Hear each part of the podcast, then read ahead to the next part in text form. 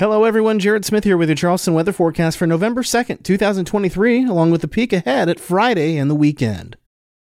Thursday gets off to the chilliest start since March as temperatures fall into the mid 30s across much of the area away from the coast. And further inland, temperatures could fall below freezing, and this has prompted a freeze warning for inland Berkeley and Dorchester counties.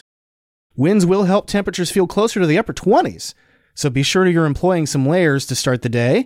But temperatures will warm to around 60 in the afternoon, and despite mostly sunny skies, temperatures will only warm to about 60 degrees or so in the afternoon, so Thursday certainly continues to qualify as another sweater weather day.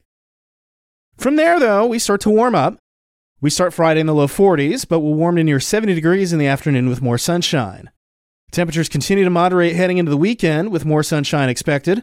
Saturday starts in the low 50s and heads to the low 70s in the afternoon, while Sunday starts in the mid 50s and warms to the mid 70s.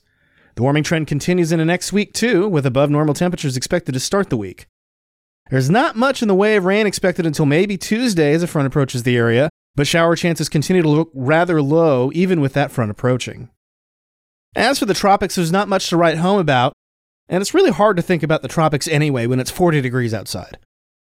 But there is one area in the southern Caribbean that continues to show a low chance for development as it drifts westward toward Central America, but otherwise, all is quiet as we get into the home stretch of hurricane season.